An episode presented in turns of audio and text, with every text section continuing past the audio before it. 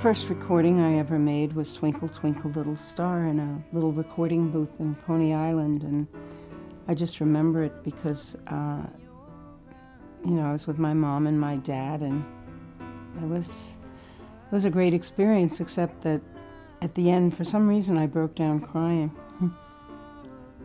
I was two or three. It was important.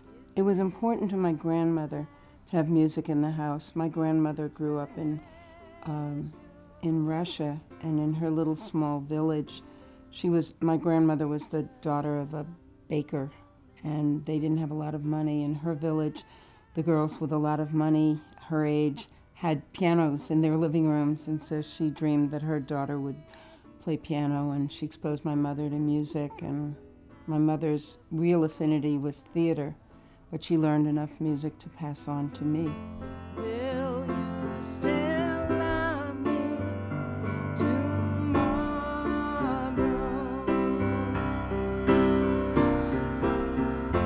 Tonight with words unspoken.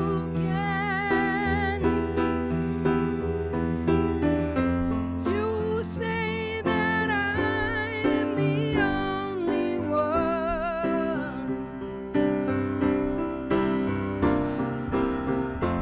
but will my heart be broken when the night meets the morning sun? I was a teenager when I first started going to record companies in New York. I was 15, and I loved the people that were making records then. And I thought, well, I want to do that too. Not as an artist, but as a songwriter. And maybe at that time I thought, well, maybe I can sing them, but I didn't want to be a star or anything. I just wanted people to hear my music. And so I called up record companies and got appointments, because in those days you could. It was in the mid-'50s, and there were things called A&R men, which were artist and repertoire. People that actually knew music made the decisions, and they had pianos in their offices. So I went for it, and Don Costa recognized some talent. Don Costa was an A&R man. He was an arranger, producer, and let me make records and put them out. Still love me tomorrow. Now you'll sing with me. Will you still love me tomorrow? Each person's life is a journey. And I wrote a book about my journey called A Natural Woman. And the journey includes having grown up and not thinking of myself as beautiful, in the sense that most young girls were expected to be beautiful. There was an ideal that we were held to. I didn't feel beautiful when I was growing up. So I found my niche in music. And that was where I found my beauty.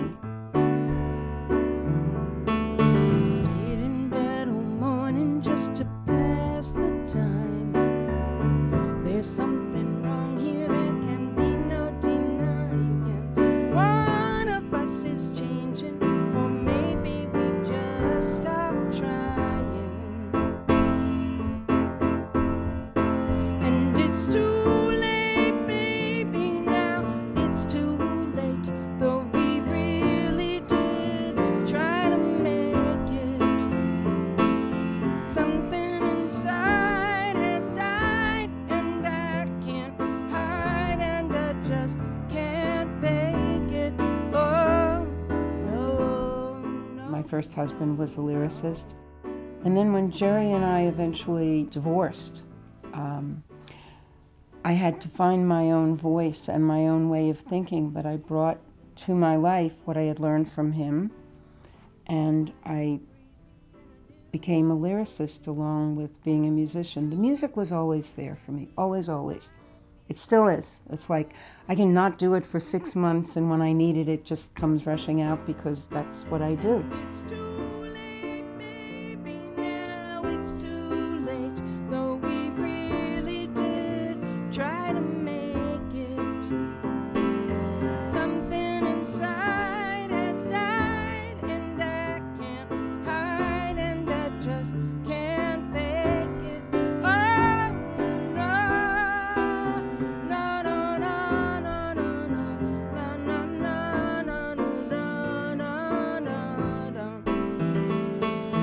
There'll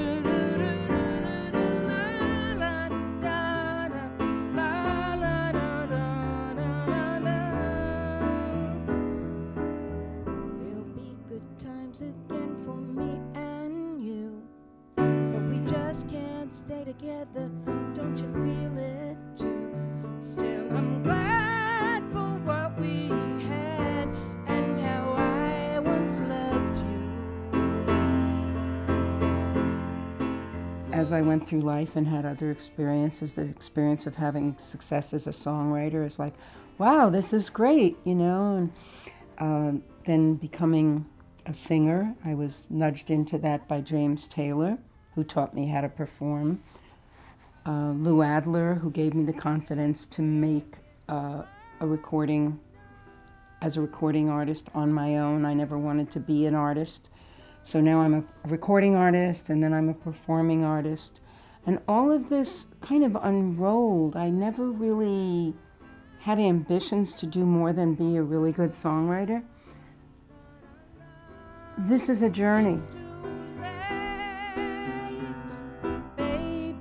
And alongside that journey, my life experiences brought me to working on issues. I started out with Jerry working on civil rights issues in the 60s.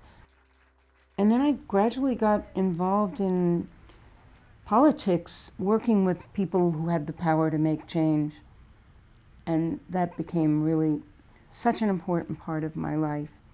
So important to me. It was a part of my life that wasn't as public, but it's so much a part of me. And as my two worlds developed together, I found my beauty and my purpose and my meaning, and I found an understanding of all that. So as I sit here at 72 and I look back at my life, I realize, first of all, gratitude is my daily word. That is in my life, every cell of my body, every day. I just feel it all the time. And I've had a wonderful life so far, and hopefully I will continue to do that. And my goal in life, you know, people say, what legacy do you want to leave? Somebody asked me that recently. And the legacy I've left musically, I wanted to leave a musical legacy, but it happened more than my pushing it. But the other thing that I do work on, along with gratitude every day, is being a mensch, being a good person. That is what drives me every day, to be a good person and try to realize the potential in this life with all the blessings that I've been given, make it matter so that it carries forward to other people. I feel the earth move under my feet. I feel the sky too.